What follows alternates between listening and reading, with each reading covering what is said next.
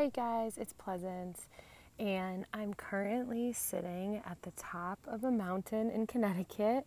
Um, it's absolutely beautiful up here, and I'd had on my um, to remember list for this time away from DC to record the Just You and Me August episode. And as I was walking up here today, I thought, I know exactly where I'm going to do this um, because the walk up here is so um, beautiful and meaningful. I used to walk up here with my dad and my grandfather um, and complain the whole time, mind you. Um, and now I just, uh, every year when I come to Connecticut, I eagerly drop my kids off at camp and I do this um, trip alone. And it means a lot because every time I come up, I have something different to reflect on, and I'm in a different stage of life and I'm noticing different things. And so, this morning on the walk up, I was thinking, you know, these just you and me episodes where I just share with you kind of what's going on. You know, I think some people say, have said or have um, reached out and said, oh, the podcast, it's so intimate and um, you share so much and I learn so much about you and your, you know, your friends' lives and your, um, what they're doing. And um, I just want you to know that this is the sharing part comes very natural to me. It is, I have always been a sharer, whether it is through conversation or stories um, or writing. And so, this transition to sharing my life with you in this way um, feels really full of ease and simplicity and um, in service because this is what I do as a teacher, as a writer, um, as some as a student of life. Um, this is the way that I learn is through my mentors and friends and listening to their thoughts and listening to what's happening in their lives and how they're processing it. And sometimes, like the episode with Katie um, from Biz, Biz Women Rock, sometimes I feel like I'm so much more like everybody when I hear these stories. And then sometimes I learn something, a perspective that's just so different, and that feels awesome. So, um, sharing the most intimate parts, it's very easy for me to open up and be honest with you. Um, and in fact, the more that I study, um, I just finished the 12 week Artist Way, teaching it to the Thrive students again.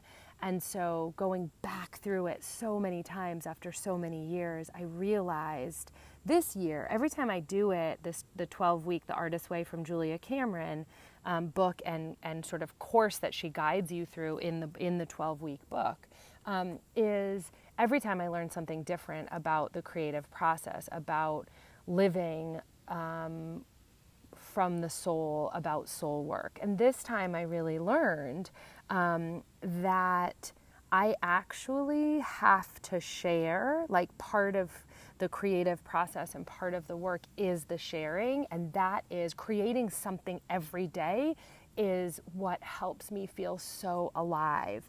And so I've been thinking about that. So every day when I sit down to during my work blocks, I think, okay, what can I create that is um, inspiring or funny or fun or interesting or something I'm learning? How can I share that today?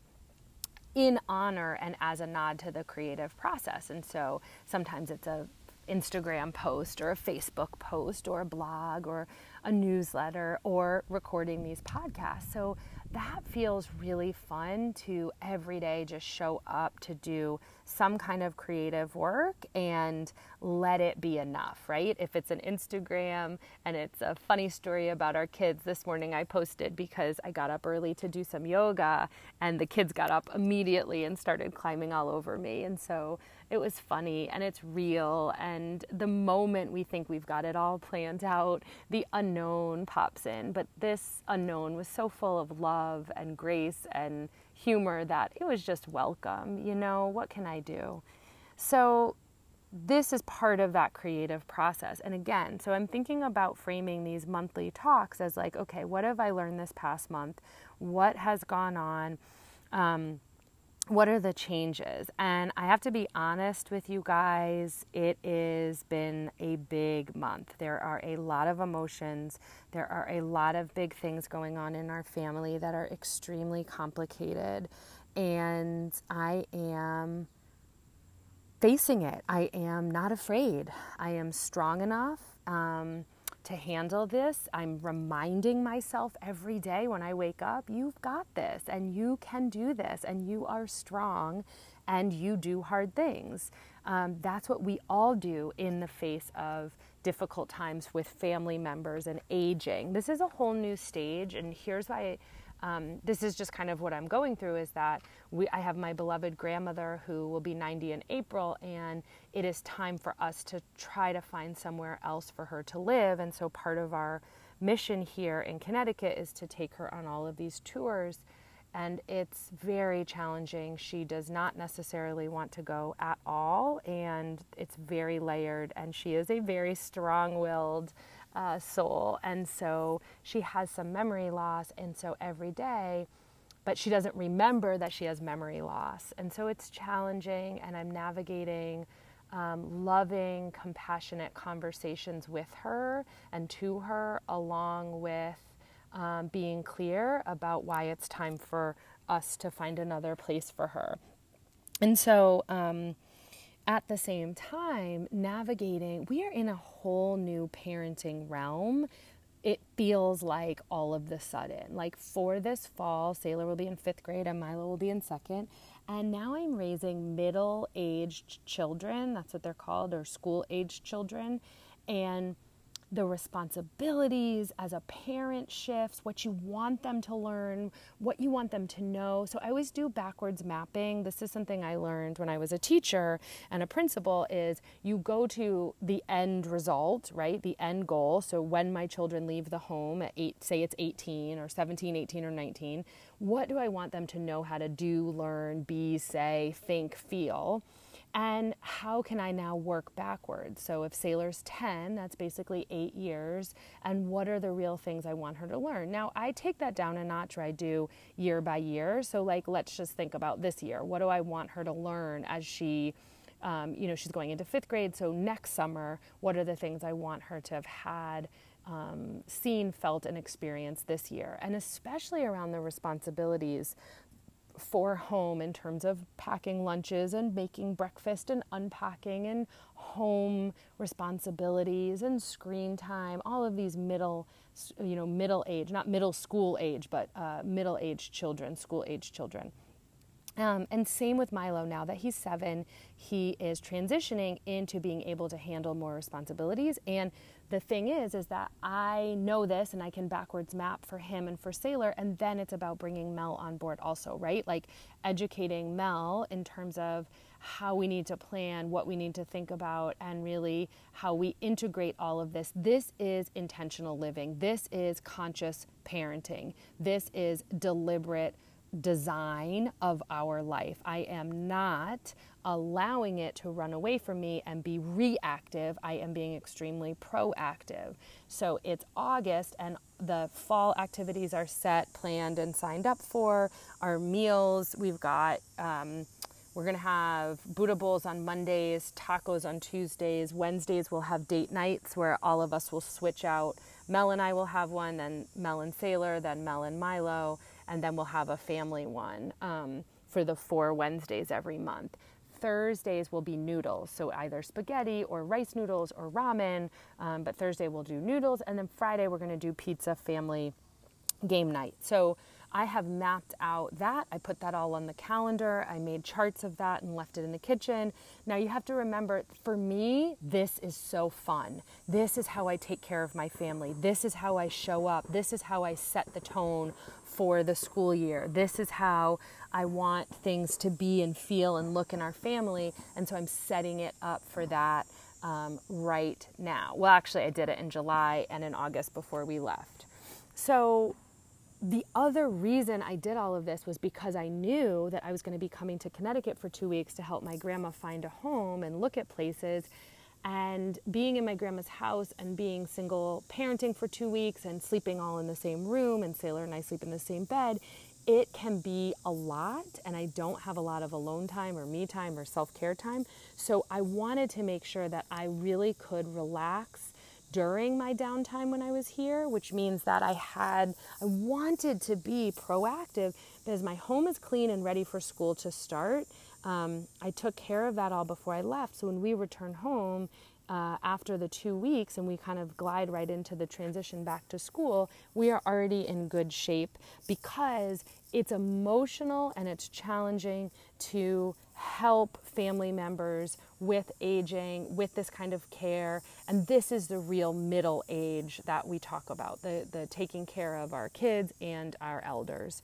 And so I'm in it, I'm fully in it. Um, you know, I'm lucky I have a big family, um, so I'm not alone, but I am definitely an active participant and I am super close to my grandmother. So this is really important to me that she feels respected during this process. I'm just learning so much about aging, and it's painful, you guys. It's really hard. And I want space to feel that and digest that.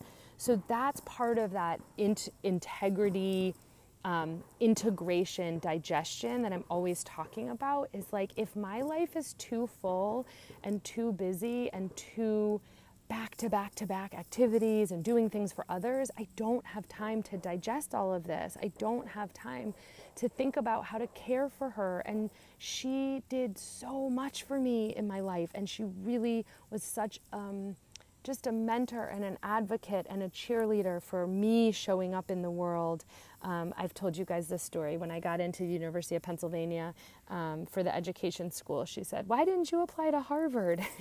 and I laughed because she had told me apply to Penn. She never told me to apply to Harvard. If she had told me to apply to Harvard, I would have applied. And I, I always listened to her. And so, you know, she's just one of those people where, like, the minute you do something great, she wants to know why it wasn't greater. And, and that was really motivating. For some members of our family, I think that that was really. Um, not good for them. It really hurt them. But for me, it was very motivating. And so I'm, I want to be here for her. And is it challenging to navigate that with a seven year old and a 10 year old on their last two weeks of summer break? Yes. But again, if I start the day with, I have all I need, I'm um, feeling my body, I appreciate my life, and there's an eagerness for more, then I actually don't have to. Um, kind of play into any other emotions that I don't want to have. Also, I'm studying the work of Joe Dispenza while I am here. So, becoming supernatural about brain waves, about personality changes, about letting go of emotions that we are addicted to, it's like this awesome intersection of I'm in my childhood. Uh, town in a childhood house that I grew up in. Um, I have a lot of really difficult, challenging memories of this place. And here I am studying ways to not be addicted to the contagious emotions of the past, of being here in the past. So it's quite amazing. Um, the other thing I wanted to talk about was kind of like what does soulful self care look like when we are dealing with all of this? And so we're traveling alone with our kids, we're driving them, we're feeding them. Um, I have some help. My dad's been great coming up and helping here and there. Um, my uncle will help if I ask him. But basically, it's about just like I said, reading the books that I'm reading, staying interested in my studies because I'm so curious about learning, and that's such a big part of who I am that I'm not going to stop that while I'm away. So I want to get up early to do my self study and reading and journaling. Um, it just makes the, these days much better. Um, I also notice that I've been napping while I'm here, so I've been tired in the afternoons and I've been letting myself lay down for like half an hour or an hour and just sleep or lay there while the kids watch a movie. So, screens for the kids is part of my soulful self care, not beating myself up that we should be doing something else. Um, having food that fuels me, so that just means that I do make an active um, I do try to stick to the supplements and the drinks and the things that I know make my body feel good so that I um, am not, my grandma has a lot of sweets in her house, which is totally fine. I don't, I'm not judging that. It's just, I know I don't feel so great if I overeat those. So when I make sure that I take care of myself with the foods that do fuel me, um, then I'm able to enjoy everything and stop eating when I am not hungry anymore. um, which makes me feel better. Doing something joyful every day. So I try to plan one fun thing for us, even if it's going for ice cream at our favorite spot or walking to the park or just little things, really nothing too big. Um, but I try to be intentional about that joy practice today. And if we don't have something today, then I try to make sure we have it tomorrow. Movement. So, this is a big one is that I enrolled the kids in an art camp so that I could go to my um, exercise class in the morning. They do have Orange Theory here, so I've been able to keep up with that. And then pretty much after every three or four days, I'm just going for a walk in the woods, which really, that's a real clear example of the masculine energy, which is the Orange Theory classes, and the feminine energy, which is the woods and just walking and feeling nature. Um, the other thing that I'm really doing while I'm away, which I hope inspires you when you're away, is I'm going to bed with the kids um, and rising early for that me time. So as much as my grandmother would like me to stay up late with her, she's a night owl, so we have opposite schedules. Like she prefers to stay up till 11 or 12 and then wake up at 9 or 10, as where I prefer to go to bed at 9 or 10 and wake up at 5 or 6. So um, it is just the boundaries. Like at night when I go to put the kids to bed, I say, Good night, Grandma. She says, Are you coming back down? And I say, Not tonight. And then probably one or two nights of these two weeks, I will come back down to spend that quality time with her. But I'm certainly not doing that every night because I just know that that sleep routine seven days a week is so delicious for me. It's really how I can stay calm and patient and peaceful and centered and really process all the stuff that's going on. If I'm not sleeping enough, it just does not work. Um, simplifying and prioritizing. So that just means that in the morning I am sort of like just thinking about okay, is there anything today? Like, what's the highest priority today? And is there anything that I need to let go of or simplify? So, an example of that is that The Lion King is here in Hartford, and we thought we would go see it with the kids, but when I went to get tickets, it was super challenging to find a handicap ticket. They didn't have any, so we'd have to be in a regular seat, which means my grandma would need a cane, which is fine, but it could be challenging if there's too much walking.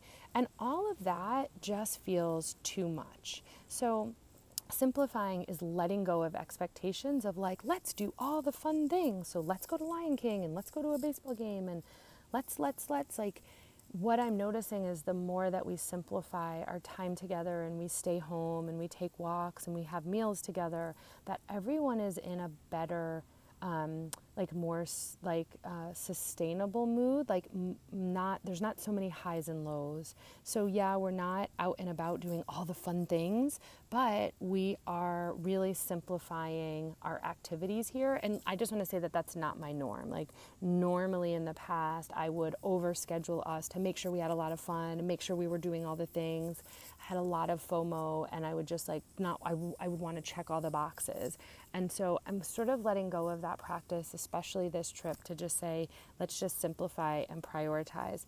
And so, one of the beautiful things that's happened over the past three nights is I'm bringing the kids upstairs early and we all stay in the same room and I've got all of our art stuff in there and we've been having these night storms and so because we're not out at shows and movies and you know doing all the things we've been going up into the bed and the kids have been doing art at night during these storms and I've been rubbing oils on their feet and we've been reading and doing art. We've had this these like beautiful really simple moments of just togetherness that were are, are spontaneous and that for me is soulful self-care. Like in a few months, when I look back at this time, I'm going to remember those summer storms and sitting up in our cozy little room. It's called the pink room because I had it dec- decorated as a pink room when I was a kid, and my kids and I stay there when we stay here together, the three of us. And it's like us all cozied up in the bed, the summer storm. We're doing art, we're talking, we're reading, We've got the oils. It's just so special. Those are the moments that I'm super savoring, and I'm remembering that those little moments are. Um, they, they don't happen when we're overscheduled. They don't happen when we prioritize doing and not being. Um, I talked about this a little bit, but in terms of the soulful self care, really thinking about using all my senses. So, again, traveling with my aromatherapy, traveling with my Ayurvedic, um, my mouthwash, my nose oils, like all my Ayurvedic tools, I bring those. Um, doing my daily self massage, either with my Ayurvedic oils or my glitter after sun oil, but trying to do those little things that make all the difference for my senses. Um, that's really made all, it, it's really allowed this difficult, complicated time to be something that I can process and move through. And the thing is, is that I'm also really um, experimenting with the law of attraction and difficult times because I want to be clear that I'm not trying to feel good all the time, always good, always amazing. When we love someone and they're sick or we're having to move them, like I'm more paying attention to what's arising. Again, this is how I'm practicing being uncomfortable um, being comfortable with the discomfort because it is uncomfortable to see your loved ones go through this. And instead of running away from, from it or pretending it's not happening, I'm really sitting with it and, and having a deep appreciation. Like, I'm so grateful for what is, and I have an eagerness for more. So feeling the alignment, which is really this is really what alignment is in law of attraction. Eh, law of attraction is having deep appreciation and an eagerness for more. Is that I'm. It's like it's like kind of looking at it as the observer with strength, with surrender, with curiosity. You know, what will happen today? What will come up today? How can I move through it? How can I digest it? How can I integrate into my body, soul, cells, my relationships, and how I show up. And to be honest, it feels really powerful, um, almost painfully powerful. Like I'm scared of the power um, that is arising and the clarity, but it feels cool and it feels a little overwhelming. And that's just my honest truth about it. So um, as we have August start to wind down, I'm really looking towards fall and looking towards those fall practices. I've set it up. I mean, I have so many amazing things happening in fall. My client load is full with these beautiful, radiant, thoughtful women who want to learn these practices and integrate them. And I'm honored, honored, honored to help them. We have a Thrive class starting, and people are already signing up. And they, I love the women who've signed up, I know. And so I'm like, oh, I just am like, yes, for you. I feel so happy for you that you're doing this. Um, I'm going to be teaching at American University a stress management course, and I cannot wait to try something new and use this new textbook and just kind of get up there and work with our youth again. Um, I'm just really excited about it. And I have all these cool speaking gigs and teaching gigs, and I don't know, it just feels really interesting um, as I'm wrapping up the positive psychology class that I'm taking. So there's a level of learning, right? That student piece um, identity has to be in my life. I know that. Um, so reading and not one of the things that I've noticed a lot is that I'm reading a lot every day and I'm kind of flying through books right now, um, which feels good. And I'm not feeling as awesome with my writing, but I'm still writing every day. So I'm just kind of paying attention like, oh, this, this, this has changed from the spring season when I felt like I was writing and the writing was potent. And now it's kind of changed and I'm just watching that. Um, so there's two other big things that happened in July that I just want to talk about, um, which I will talk about more probably later. And one is that um, on July 1st, I quit drinking, so it's been 38 days. Um, and one of the reasons, I'm going to write and talk more about this. I'll probably do a separate episode just about why I stopped drinking, but um, the thing that I wanted to say in regards to June, July, and this August, you and me, is that I watched the Mr. Rogers documentary, and in it, they talk about the fact that Mr. Rogers was very upset with how um, children's entertainment and children's television was portraying um, a really dumbing down and a making fun of um, the kids and their level of engagement. So all of these cartoons, um, Roadrunner and things like that had them falling down and being run over, and really um, not abuse, but you know, one of the things that he said or he thought about was like, why do we have to make ourselves look like that in order to entertain our children? Like they're smarter than this and they they deserve more than that. And when I left that movie, what I realized was so much of my drinking over the past 20 plus years. I've been drinking, I've been a heavy drinker since I was 14. Is that that is what I probably looked like, felt like, and um, noticed about myself was there was this area when I was drink too much where I would become like a caricature of myself and not a good one. So, big emotions, temper tantrums, and not so much in the past few years, um, in the past 10 years, but definitely when I was younger. And um, I realized that, like, I don't want to be that person. I don't want to be the caricature. I don't need to be silly and goofy in that way. Um, and that it was really uh, a way that I was practicing self sabotage or that I was practicing um, self abuse and practicing and not practicing self compassion, not practicing self love because my relationship with alcohol had been so abusive for so long.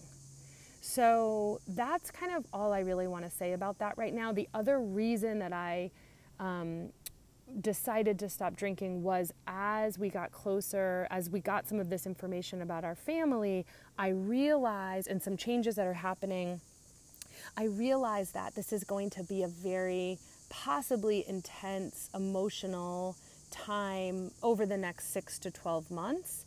And I wanted to be very clear headed. I want to be clear. I want to be a strong vessel. I want to be strong, you know, a strength. I want to be, um, I want to be available to the people I love and I want to make good decisions. And so for me, it was clear if I'm going to practice simplicity that the alcohol had to go it was making things more confusing and it was making things more complicated.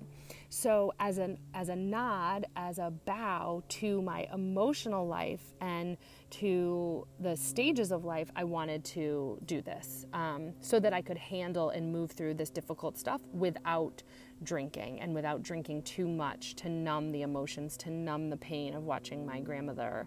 Um, have to go through this of watching my aunt be sick and watching my you know kiddos go through some stuff. Like i just want to be here. And that means being clear. And that for me no one else I'm just speaking for me means not drinking right now. I don't know how long. I don't know any of the other stuff. I just know that i'm not drinking right now. Um, and just so you know, that's kind of a big deal for someone who's been drinking since they were 14 and only was sober through pregnancy. And to be honest, I was really bitter about having to be sober. So, just going to be honest about it. Um, okay, so we'll talk more about that another time. And I'm going to have a friend on the podcast who's also sober and talk about this. Um, okay, the last thing I wanted to say about July and kind of what's happening in August is I got a tattoo, and some people have been asking me about it, so I wanted to tell you a little about it. And it says "to me and through me," and I heard this phrase years ago, um, probably two or three years ago, for the first time from some law of attraction people. I know Jess Lively says it a lot. I'd heard it in podcasts, I'd seen it in writing. To me and through me, to me and through me and I know that a lot. It's in um, the Ask Your Guides book. You have to, you know, one of the things they recommend you do is get up every morning and say, you know, ask for guidance. Say, bring it to me and move it through me. Um, so I'd heard this and I kept putting that phrase everywhere. Like it was on my phone and it was on a postcard. I'm sorry, it was on a little sticky in my altar and it was on a sticky in my office and it was on a sticky in my bathroom and I it kept coming up. It was like a mantra to me and through me, to me and through me. And so I sat down to write, what does it mean? And it means, um, for me, my interpretation is it's my nod to divine intervention. It's my um, awakening to service, to my mission, uh, to getting out of the way, mentally getting out of the way so that source and spirit um, can just flow and lead me and guide me. It's about embodiment because to me and through me, I actually have it on my arm.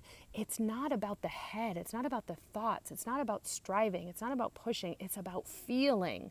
And that's embodiment. That is your whole body.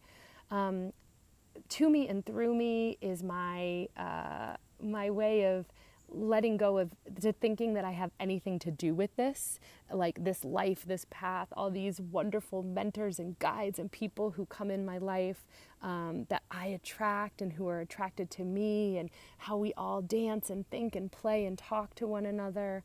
Um, to spirit, right? It is my nod, it is my deep bow to spirit and source, which is unknown. So I also say that it's to the unknown, it's to the all all is well, all is unknown. Like what is happening in this magical, mysterious life? Um, I really don't know. Uh, to wonder, so being in awe, being in wonder every day. How can I find that? How can I find that? How can I find that joy? And I want it to be based in reality. So, based, I always use QuickBooks as my example because I don't think there's anything more based in reality than QuickBooks, but how can I find wonder and awe and joy in QuickBooks, in the woods, in the relationships, when I'm cooking? My, one of my um, spiritual healer guide mentors said to me recently, I don't want there I don't want you to have a separation between spiritual life and domestic life. Make it all one. And so that's that nod to to me and through me means it's everything. It's how I show up with my hands every single day. Um, and can I leave the world a better place than I found it, right? Which I think is a mission for a lot of us. We have that deep desire to heal and to serve, and that is what brings our lives meaning, not the number of followers, not the number of people who listen to this, but if any of you who do listen to this, it touches your heart and you think, oh my gosh, me too, or yes, that soothes my soul, that is enough, and letting that be enough. And so I think about to me and through me as letting it come in, letting divine guidance come in, letting source, letting spirit come in, and letting it out. How do I digest it? How do I move it through? And how do I integrate every single day? Not waiting for someday because I have no idea what lies ahead. And that is the unknown. And that is what Joe Dispenza talks about over and over in his work is this fear of the unknown, this control that we have, this delusion of control is a fear of the unknown. And when we switch our lens and we look broader and more expansive to say, I don't know what lies ahead, but man, I'm excited. Um, and I'm curious and I have wonder about where it will lead and who I will meet.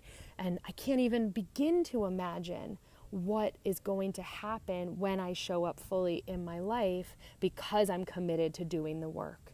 And for me, doing the work looks different for everyone, um, depending on where you are with your trauma, with your stagnation, with your neuroses, with those repeating patterns, with your personality habits that you're clinging to. You know, when we start to unravel those and pull those apart, there's just like, it is it's beyond anything that I have words for. Um, it brings tears to my eyes. I can feel it in my whole body. I get chills. That is what, for me, to me, and through me, feels like. And that's what it is. And that's why I tattooed it on my arm shortly after I quit drinking, shortly after my 40th birthday, this entire year of ridiculous amounts of change and openness and expansion and, and commitment. Um, and that's August. So um, thank you for listening. Please do what you do, which is text me or email me, shoot me a note, let me know what resonates, let me know where you're at. Um, I'm thinking about you because we are in this together, and if our emotions are contagious and if our energy is contagious, I hope that some of my healing and well being does rub off on others, just as your sharing and your healing and your insights rubs off on me. So we are all in this together, and please take care of yourself. I love you. Um, at the end of this, I have a really cute recording. Sailor created a meditation a few weeks ago for our writing retreat, you guys. She totally blew me away. One morning, she walked downstairs. Mind you, this is a girl who says she hates yoga and meditation. So, which is totally cool. I say, yep, not a problem. So she came downstairs. She said, I wrote a meditation for our retreat. And I said, Oh, that's so wonderful. Do you want to record it so you can hear yourself? She said, Oh, yes. So we recorded it and we're going to share it with you. Uh, and it will come on right after this. May you be happy. May you be safe. May you be healthy. May you live with ease.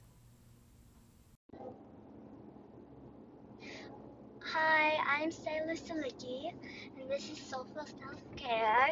Um, I am Pleasant's daughter, and today I'm going to be reading to you a meditation reading. So here it is. Um, I wrote it myself, and I hope you like it.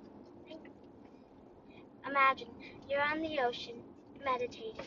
You open your eyes and see the ocean, and you go up to the ocean the beautiful ocean, and you feel the cold waves splash against your feet, and you hear the ocean calling to you. And what she says, only you know. You dive right into the ocean, not knowing what awaited you. When a wave swooped up, swooped you up, you saw something that was amazing. A dolphin jumping out of the water, and the waves was like a chair. As the ocean landed you on the ground, again you think it. The yoga, when you are heading back to the yoga mat to wake up, wake up from your meditation time, you you feel you feel the sand one last time.